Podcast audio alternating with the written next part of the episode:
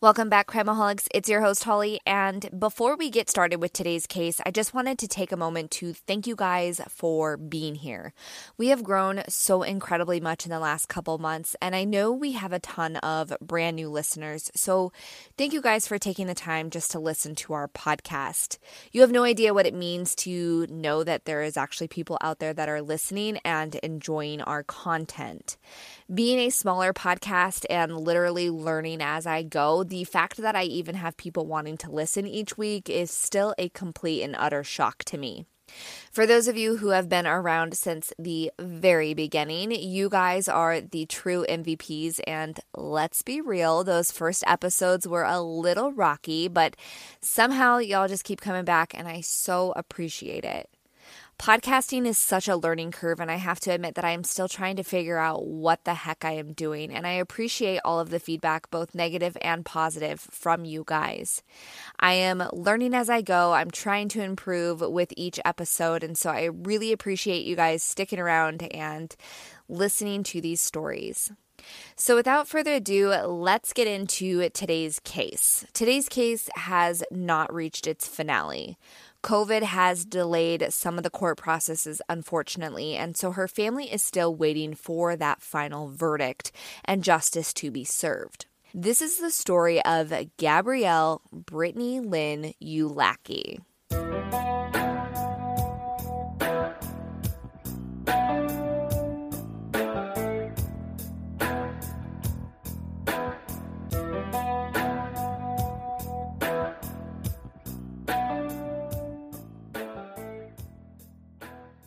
Gabrielle Lynn Ulicki, who went by the name of Brittany, was born on June 4th, 2013, to her parents Alicia Tolhurst and James Ulicki.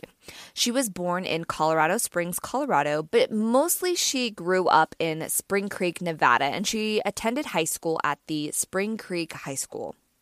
Brittany was the middle child, and she had an older brother as well as a younger brother when I was reading about Brittany and actually listening to the interviews with her friends and family, when they talk about Brittany, they all talk about how she was a cowgirl and she had this major love for horses. In her obituary, it states that Brittany was most happy when she was doing her cowgirl work.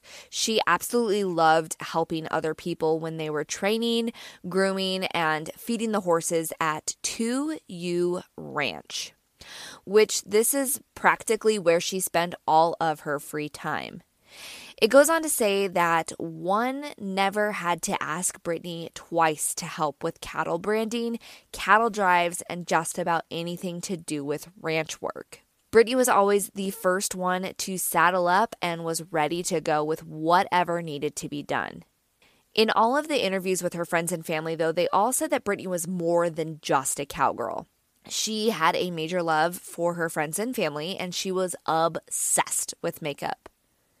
Her mom recalls that all of her friends would literally line up on big events. So, like prom, other school dances, and other nights that they wanted to go out and do whatever teenagers do.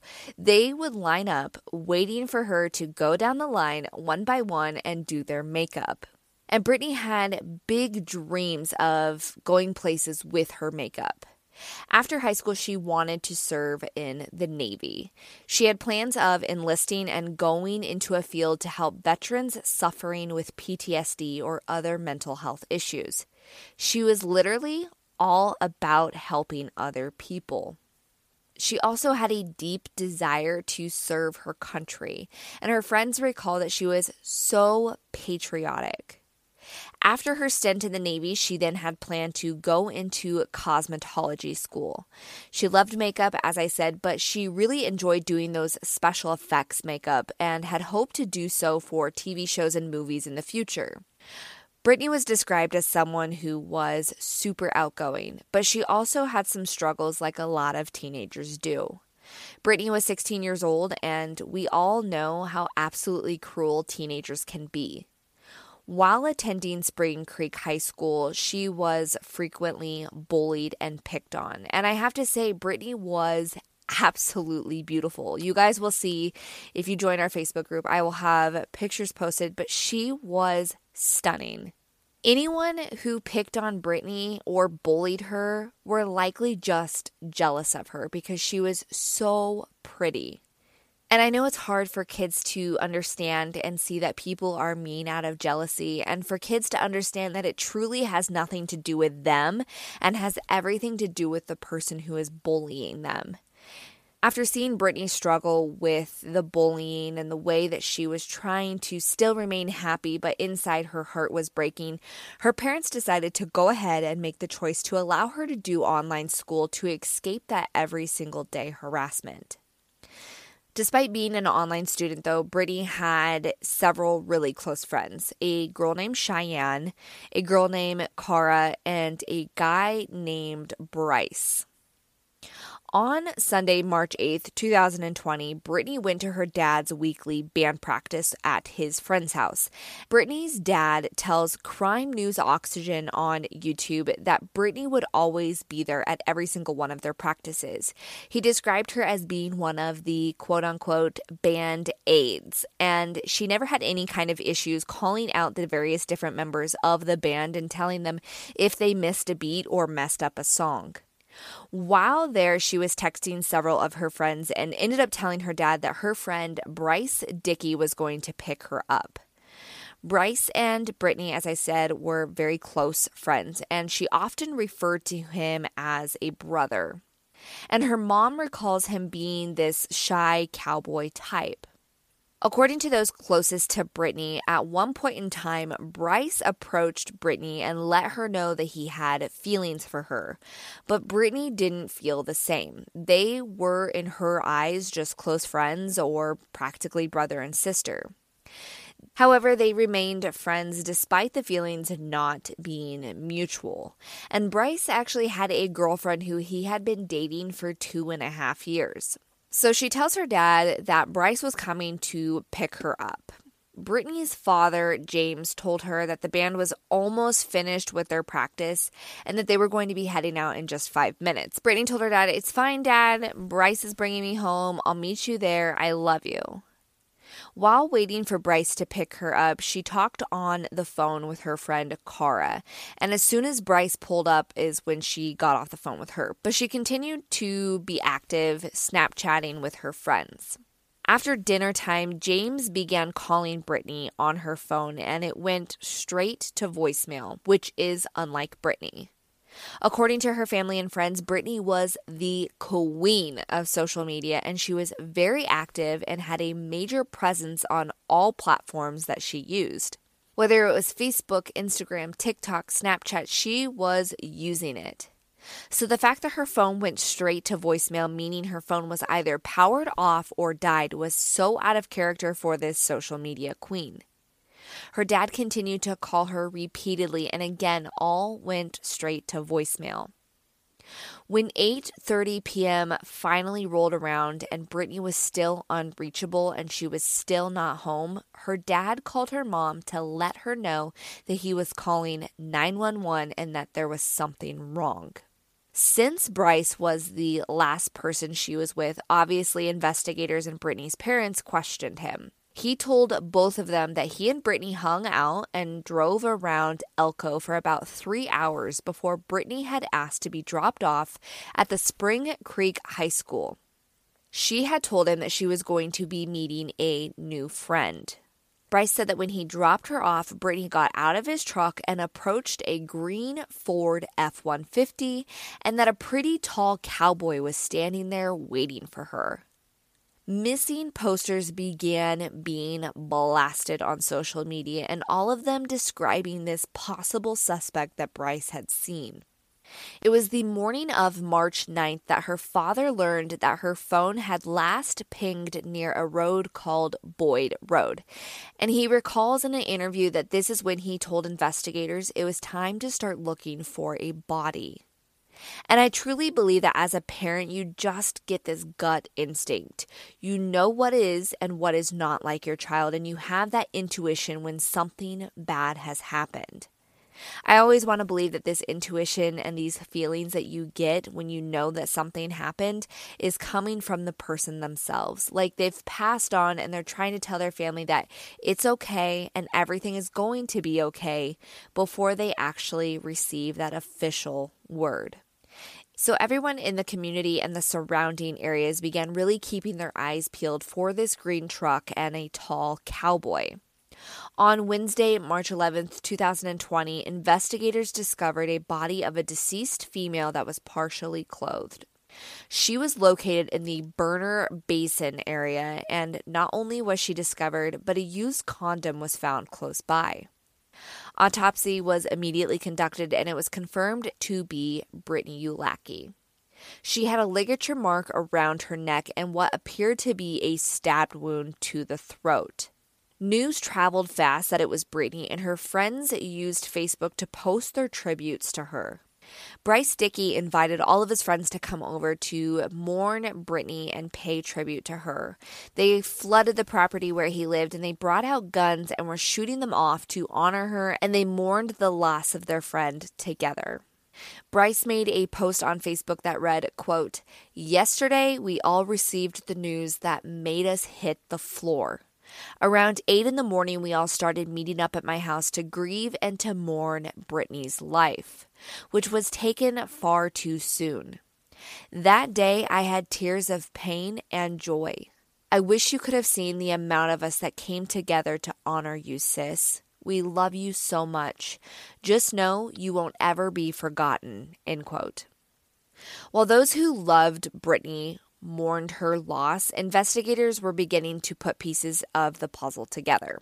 There was video surveillance footage that contradicts what Bryce had told authorities.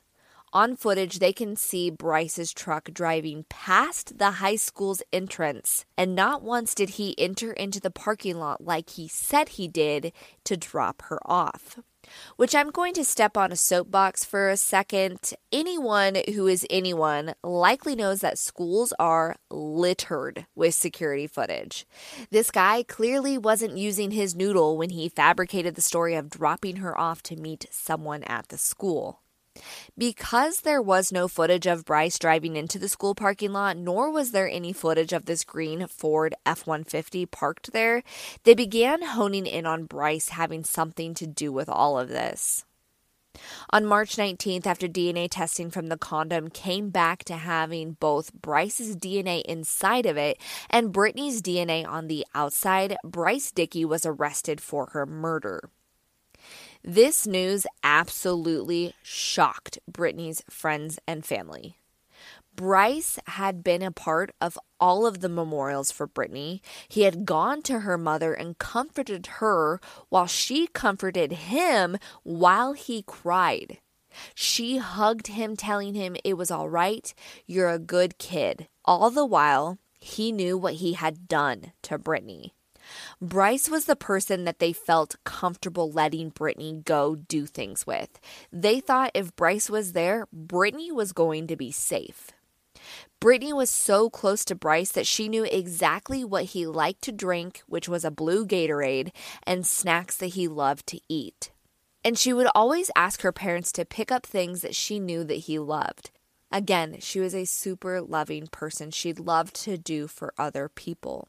But despite that closeness, Bryce was just a friend to her, someone she had looked at as her brother. There was no way, shape, or form that Brittany and Bryce were in a sexual relationship.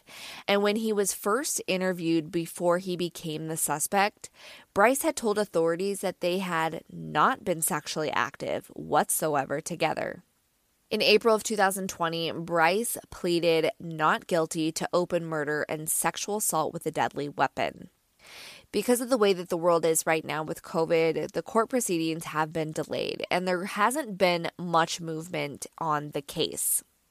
In March of this year, a hearing took place in Elko District Court to have one of the charges against Bryce removed. According to Elko Daily, Bryce appeared before Judge Al Kacin on a writ of habeas corpus to challenge the sufficiency of evidence from his preliminary hearing back in March of 2020. his attorney argued that there was insufficient evidence that Bryce had sexually assaulted Brittany presented at the preliminary hearing. In the document, it also stated that, quote, petitioner contends as well there is also insufficient evidence to support a probable cause finding that the sexual relationships between he and Miss Ulacki were involved in her killing, end quote. The Elko Daily article continues further to say that Bryce did, in fact, admit that he and Brittany had intercourse on that March 8th in the area in which her body was found. But he had initially lied to law enforcement about this encounter before later admitting it, which we all know that there was absolutely no reason for Bryce to lie about consensual sex. Judge Kacin said he will issue a ruling on the matter, quote, sometime in the future. From everything I saw, he has yet to rule on this matter. Elko District Court Tyler Ingram has reserved the death penalty for Bryce Dickey. As of July, Brittany's mother, Alicia, posted on the Justice for Brittany Ulacki Facebook group that the trial has been pushed back and is now set to begin in May of 2022. What bothers me the most about this case is that Brittany had so much love and trust for Bryce, and this was the ultimate betrayal. Her family recalls Brittany coming to them to ask to go to certain places, and they would tell her no, but then she would be like, Come on, mom, Bryce is going to be there. And they would say, Oh, okay, Bryce is going to be there. Then, you know, that's fine, go ahead. That's how trusted he was within the family. They thought that no matter what, Bryce would do anything that he could to protect Brittany. What is important here, though, is to note that Bryce Dickey has not been found guilty yet of this crime. Despite evidence pointing to his guilt, he is innocent until proven guilty. And hopefully, for the sake of Brittany and her friends and family and all who loved her, Justice will be served in May of 2022 when this trial finally takes place. Crimeaholics, that is all for now that I have on the story of Brittany Ulacki. Make sure you join our private Facebook group called Crimeaholics Podcast Discussion Group. In there, we post pictures and all information pertaining to the cases that we cover, and I will post any updates that I see about the trial happening when it goes down. Also, make sure that you follow us on crimeaholics.podcast on both TikTok and on Instagram. Crimeaholics, that is all for now. Until next time, be aware and take care.